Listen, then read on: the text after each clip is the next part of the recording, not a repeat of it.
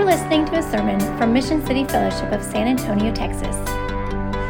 Mission City Fellowship exists to make and mature disciples of Jesus Christ who live all of life for the glory of God and proclaim Christ for the joy of all people.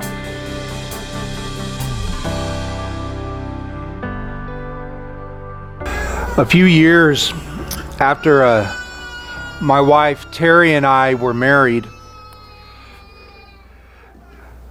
we had the joy of being actually able to take a vacation back to, to the place where we met, which, which was in Winter Park, Colorado. We met on a college ski trip a few decades ago.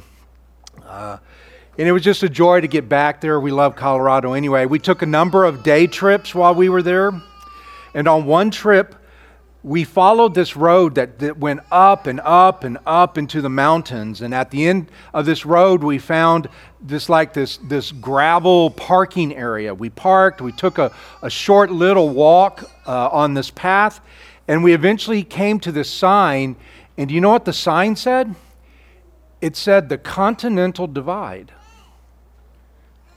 Now, certainly the trip up there was, was you know, the scenery was amazing, the view was breathtaking.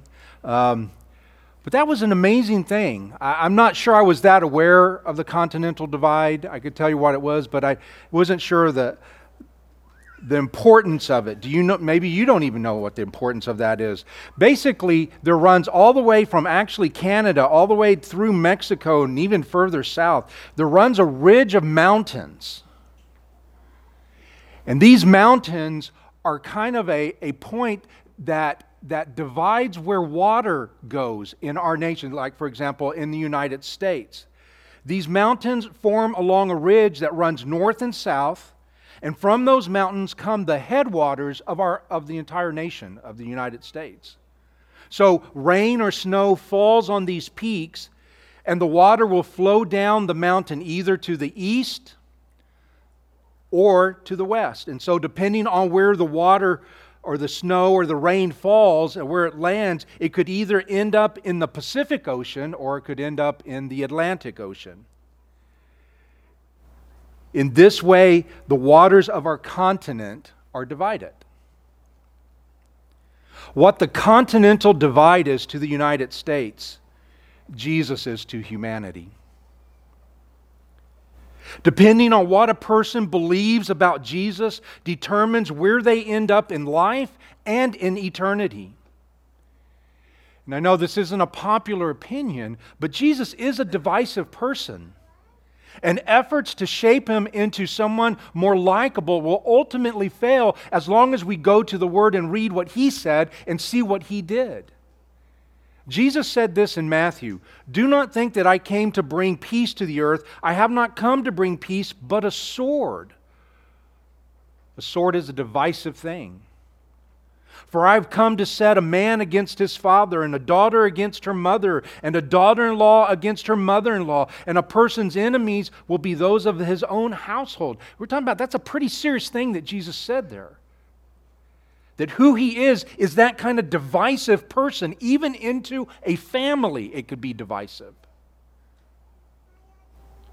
As we continue our sermon series through the Gospel of John, which we're calling Come and See, come and see that you may believe and have life in Jesus.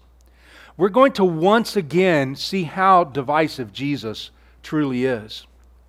There is no neutral position concerning Jesus. Either he is the Christ, the Son of the living God, who gave his life as a ransom for sinners, or he isn't. And there is no sitting on the fence when it comes to Jesus. He doesn't allow that. The Word of God doesn't allow that. So, with that in mind, let's read John chapter 7, beginning in verse 40. John chapter 7, beginning in verse 40.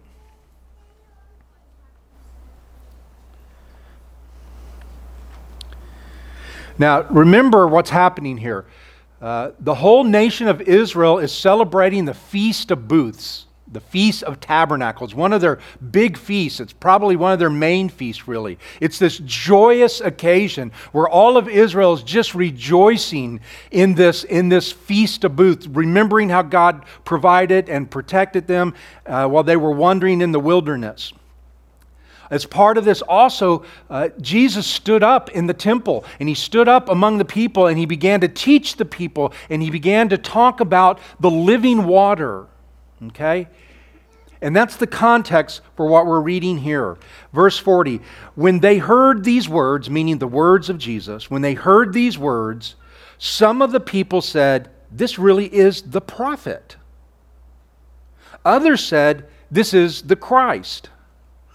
But some said, Is the Christ to come from Galilee?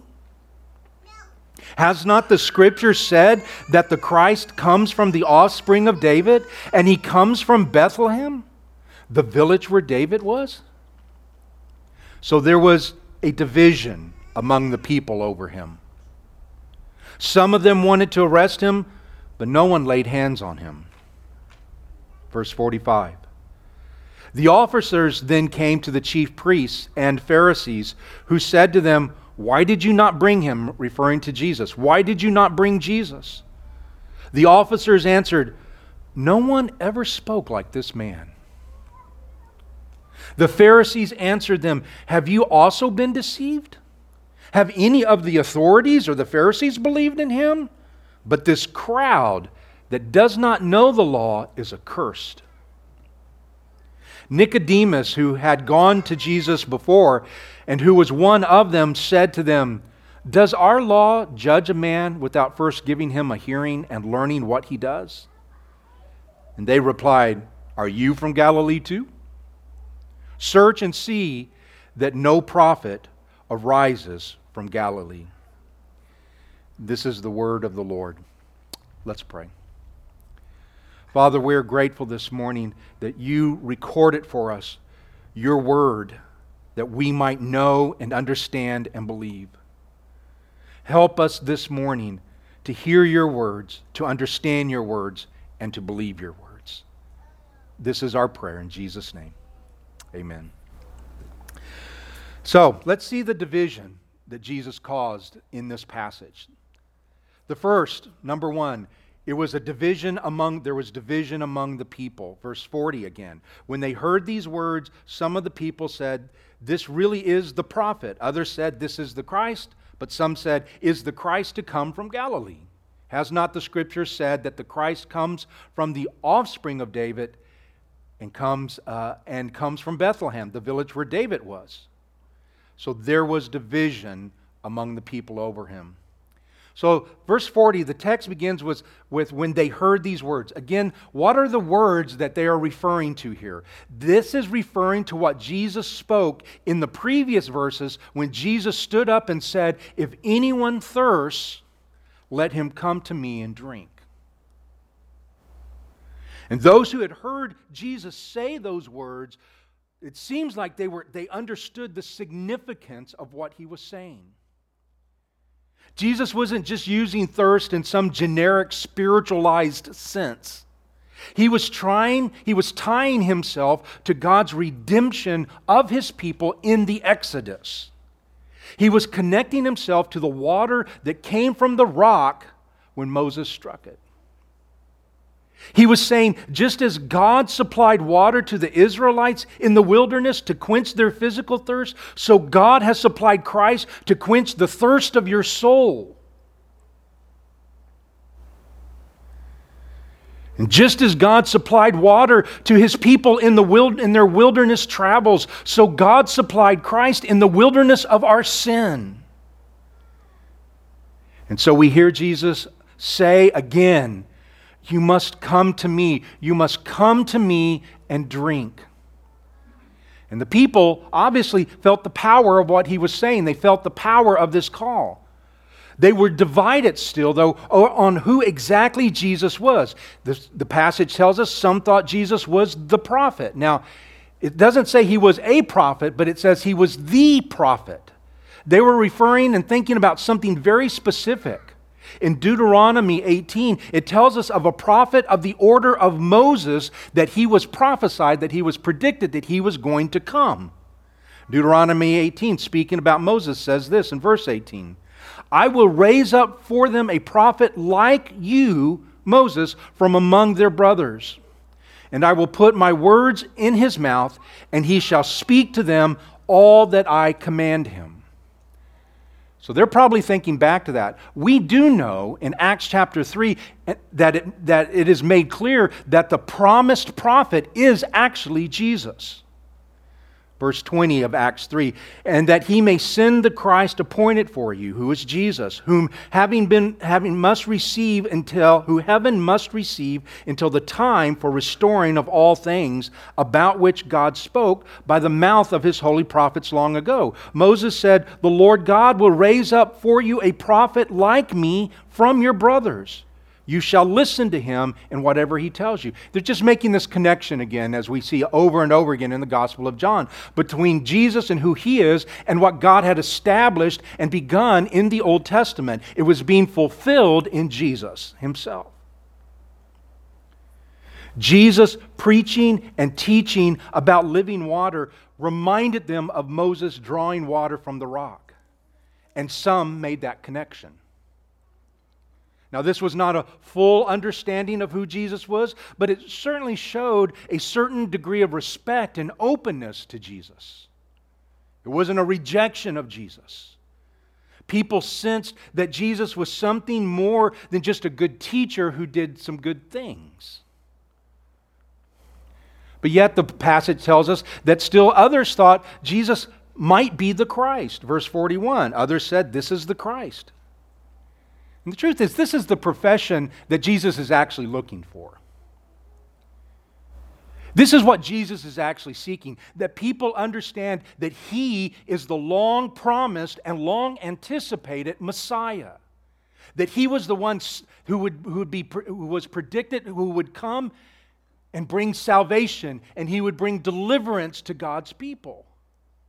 Now, there's, there's no indication how much they understood exactly all that that meant that Jesus is the Christ, but that is the, the one confession that Jesus, or profession that Jesus is looking for.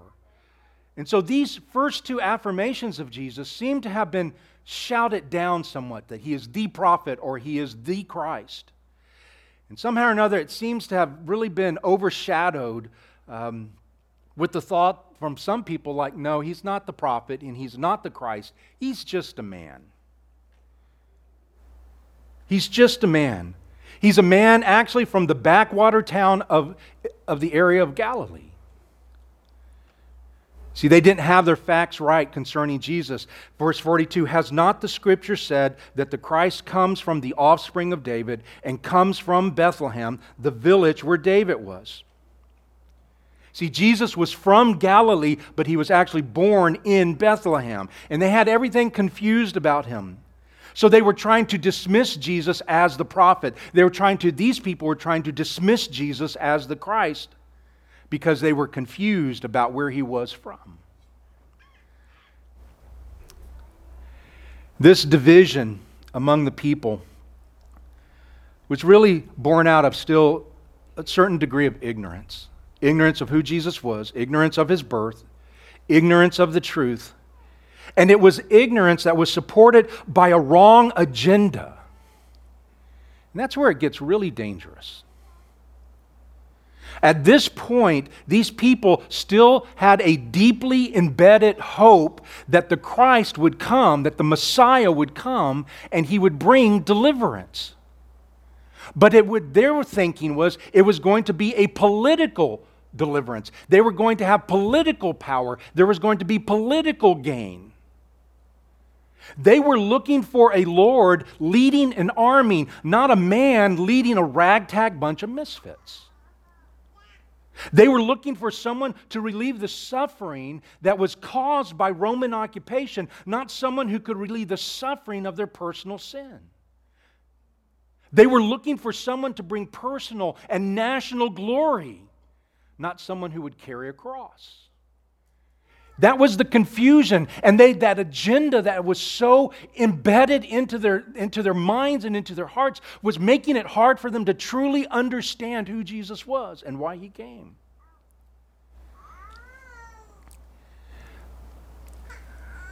I wonder, what are your ideas of who Jesus is? Are your ideas of who Jesus is preventing you from seeing the real Jesus?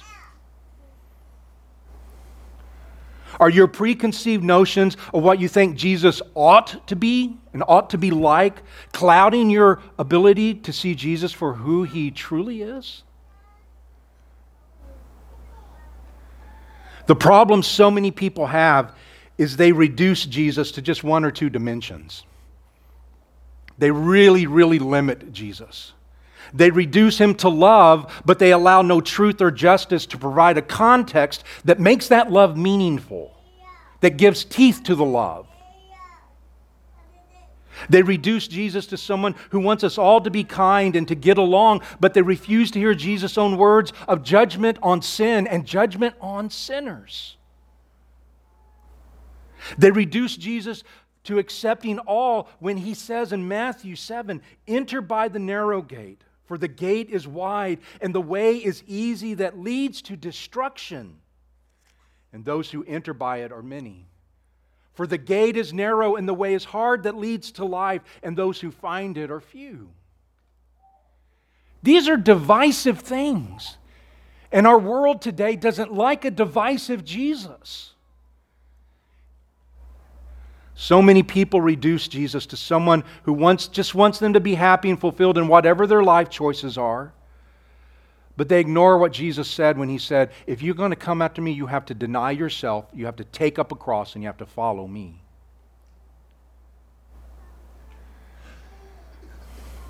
Jesus has been reduced to this caricature of who he really is. But through all that ignorance and the ignorance that persists to this day that has surrounded Jesus, actually, since he walked this earth, one day we know that every knee will bow and every tongue will confess that Jesus is Christ and Lord to the glory of God the Father. And yet now, this day, he still continues to call people to come to himself to come and to drink. To come to Him and drink is a divisive thing. It is a call that says, if you drink of me, you need to stop drinking other places. There's a division that has to happen there. Second, let's move on. We see there is division between the religious leaders and these guards, or these officers. I call them guards. Verse 45 The officers then came to the chief priests and the Pharisees, who said to them, Why did you not bring him? Meaning, why did you not bring Jesus? We sent you to, to go arrest him, essentially. The officers answered, No one ever spoke like this man. And so the Pharisees answered them, Have you also been deceived? Have any of us, the authorities, or us, the Pharisees, believed in him? See, the religious leaders are really frustrated here. Again, back, back in verse 32 of this chapter, they sent the, these officers, they sent these guards out to arrest Jesus. But the guards came back without Jesus. They didn't arrest him. I mean, think about that for a second. Think about just today a judge that sends an order out to have someone arrested for some crime. The officers of the court go out, but they come back without the person. Imagine how miffed that judge would be when the officers told would tell him something to the effect of, "Well, judge, we got to talking to him and we like him. We think what he's saying is pretty good." That wouldn't go over so well. This is essentially what the guards did. They said, We actually listened to him and we found what he was saying to be compelling. They thought he spoke with authority and with power. They said, No one ever spoke like this man. That, that's a pretty significant statement, don't you think? No one ever spoke like this man. Of course, the authorities that sent these guards, they jumped all over them. They accused them of being deceived. The guards could have said, uh, you know, they could have come up with some other kind of explanation that wouldn't have caused them to be in trouble with the, these religious leaders, these, uh, these ones who had sent them to arrest Jesus. Uh, they, the guards could have said, hey, we didn't bring Jesus back because we are afraid of what the people would say. They could have made up an excuse and said, hey, we didn't bring Jesus back because there were so many people here for the, for the Feast of Booths, we just didn't want to cause chaos. They could have said we had trouble finding him. They could have said a lot of things that, that would have eliminated this kind of confrontation and tension. But they didn't. They essentially said, We think Jesus is someone worth listening to. You know what happened? They went to arrest Jesus, but as they began to listen to Jesus, Jesus arrested their hearts. They came to capture him, and he captured them instead. The religious leaders respond with this snobbish arrogance. So they, so it's, it's with a sneer as you, as you hear them say, Have any of the authorities or Pharisees believed? You need to read that with a sneering, condescending kind of voice behind it. You know? Have any of the authorities or Pharisees believed in him? Why are you so lame? Why are you being deceived by this guy? Basically, they were saying, No one of significance believes. You're just naive and you're gullible. You're like all of these sheep out here. You're like all of this mass out here. Only the ignorant, untrained, uneducated people would believe.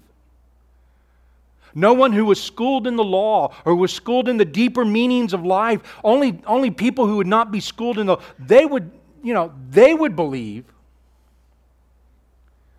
Yet what the guards heard from Jesus was more powerful than their fear of what the religious leaders would think about them.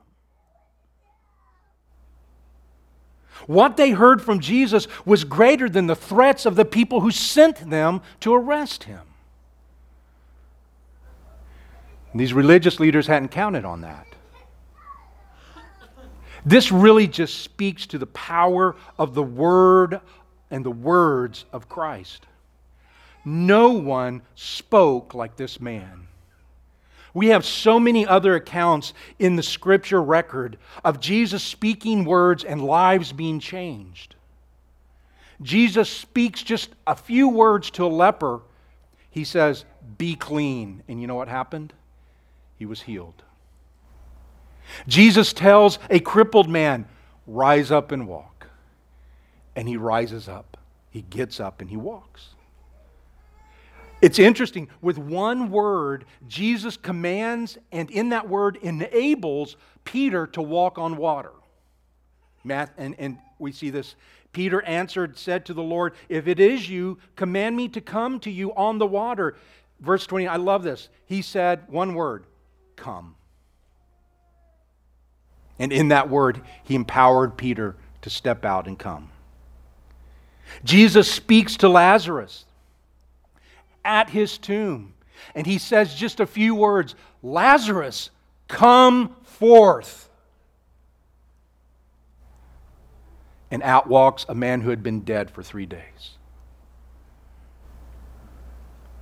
Jesus stands up in a boat that is being tossed by winds and waves, and he speaks to the weather Be still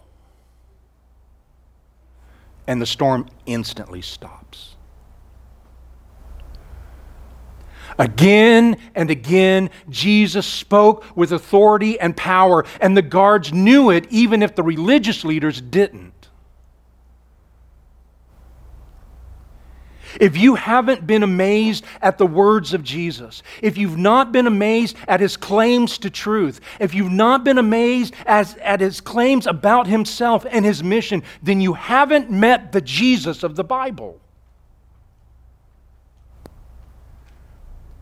Jesus spoke with authority and with power. Do you know what the difference is between authority and power? A few years back, home we used to live in, a police officer uh, pulled his car, parked his car just in front of my neighbor's house, just one house down. He parked his car there, and, and what he did was he, he got out, he had a handheld radar gun, and he got outside of his car, and as cars were going down this road, this was a residential road, he was, he was clocking them. What was interesting to me was that when someone was sufficiently speeding, he would step out in front of the car. He had a small stop sign in his hand. He would step out in front of that car and he would say, Stop, and he'd point them over to the side. And then he would write them up a, a speeding ticket. He pulled over a number of cars that day. I watched them. Many cars were pulled over. Here is the thing why did the cars pull over? It wasn't because he was physically forcing them to, they were pulling over because of his authority. Now, if he wanted the power behind that, he could put a concrete barrier in the middle of the road and force people to stop. Jesus' words carry both authority and power. Authority is the right to say something that must be bowed to and recognized. Power is the ability to actually bring about change. Jesus has the authority to call to himself those who thirst because he has the power to quench that thirst. And he spoke in a way nobody had heard. He spoke as someone who had authority. And with that was this power.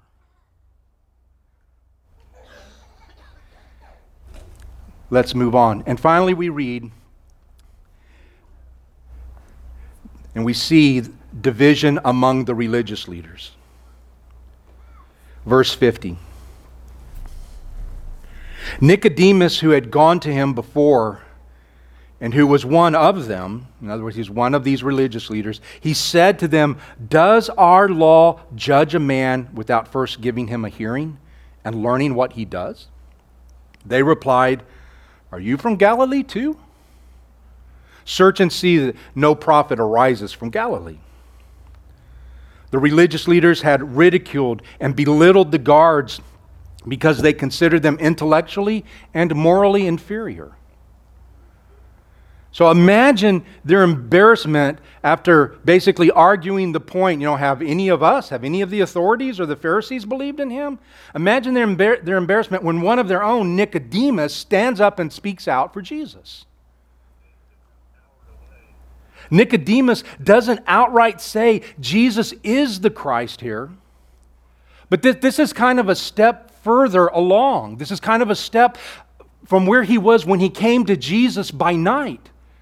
Remember, he came to Jesus by night in John chapter 3 because he didn't want any of his brethren in the religious leadership to know what he was doing. Here, he's actually, although he's not outright saying, hey, Jesus is the Christ, we should listen to him, he's at least advocating for listening to him under law, under their law. And you know, they had to be embarrassed that one of their own would say this. Nicodemus was concerned. Apparently, they were willing to go around the law in order to get rid of Jesus. Verse 51 Does our law judge a man without first giving him a hearing? He was calling out his religious brethren for not following the very law they claim to so cherish and so want to protect. So the religious leaders turned on Nicodemus. They labeled him. They tried to undermine him. They tried to undermine his trustworthiness. They say, You must be from Galilee too. And, and basically, can anything, you know, Galilee is just, if you're from Galilee, that, that's, a, that's a strike against you kind of thing. No prophet has ever come from Galilee, they say. Search the scriptures. Well, I mean, they were confused because there were a number of prophets that had come from Galilee. Jonah, Nahum, probably Elijah. There's a few others that we can probably account that came from that region. So, what was happening here? They were trying to shut down Nicodemus by shaming him into silence. They were threatened by Jesus. They had lost sound reason and were making up anything in order to get their way. And that's what happens so often. This is why Jesus is so divisive. Jesus said, You must come to me. And those with religious power didn't want to upset the status quo that would put them in a difficult position where they would lose power. They were threatened by what it would mean to come to Jesus. They would have to admit their error in their understanding of the law. They would have to admit their error in application of the law. They would have to say, Yeah, we have been tying heavy loads on people's backs. They would have to confess their sin. They would have to talk about how they were putting and requiring of people what the law never stipulated. And even worse, they would have to humble themselves before a man who was born in a stable in Bethlehem. Jesus divides people because he represents a threat to their way of life. He is a threat to long held beliefs that would have to be rejected if a person believed in and followed Jesus. Jesus says to the people, The way you are going is not the true way, but only in following Jesus can a person find the true way. See, Jesus, by his very presence, by his very teaching, by calling people to come to him and drink, he is saying that all the stuff that you have filled your life with, it is a dead end. It is, does not suffice. It does not satisfy. All these things that we have given ourselves to and define our lives by, and that we think gives purpose to our lives, these things are false. They are not soul quenching water, they are dry dirt.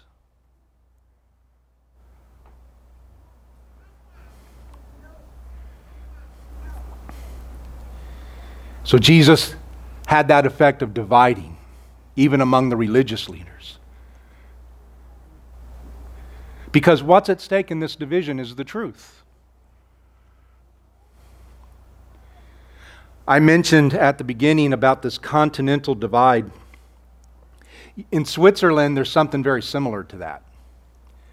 In Switzerland, there is this high ridge of rock with the valley that's on both sides and the snow that lays, uh, it just covers on top of this great divide. It lays along what is called a watershed. One portion of the snow, when it melted, would flow into one valley. The snow which lay close beside it would flow into another valley when it melted. And on this particular ridge, that melting snow flows down one side of the ridge. It goes into a valley, into a small river, then down into the Rhine River. The Rhine then flows on through Germany, and the water ends up in the cold.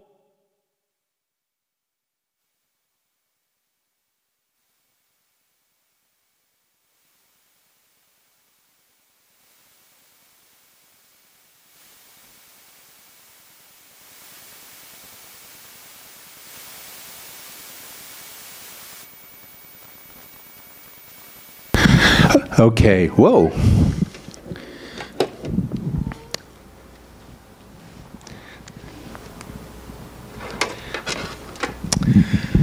So basically, in this ridge, the melting snow, it would flow down on one side of this ridge and it goes into a, the valley, into a small river, then down into the Rhine River, flows through Germany into the cold waters of the North Sea.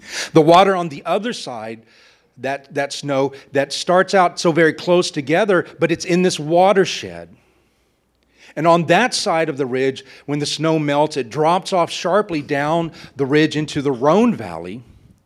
This water ends up in Lake Geneva and then goes down below that into the Rhone River, which then flows through France into the warm waters of the Mediterranean Sea. This snow lies along a watershed. When it melts, where it ends in its destination is literally thousands of miles apart. That is what a watershed is. A watershed divides.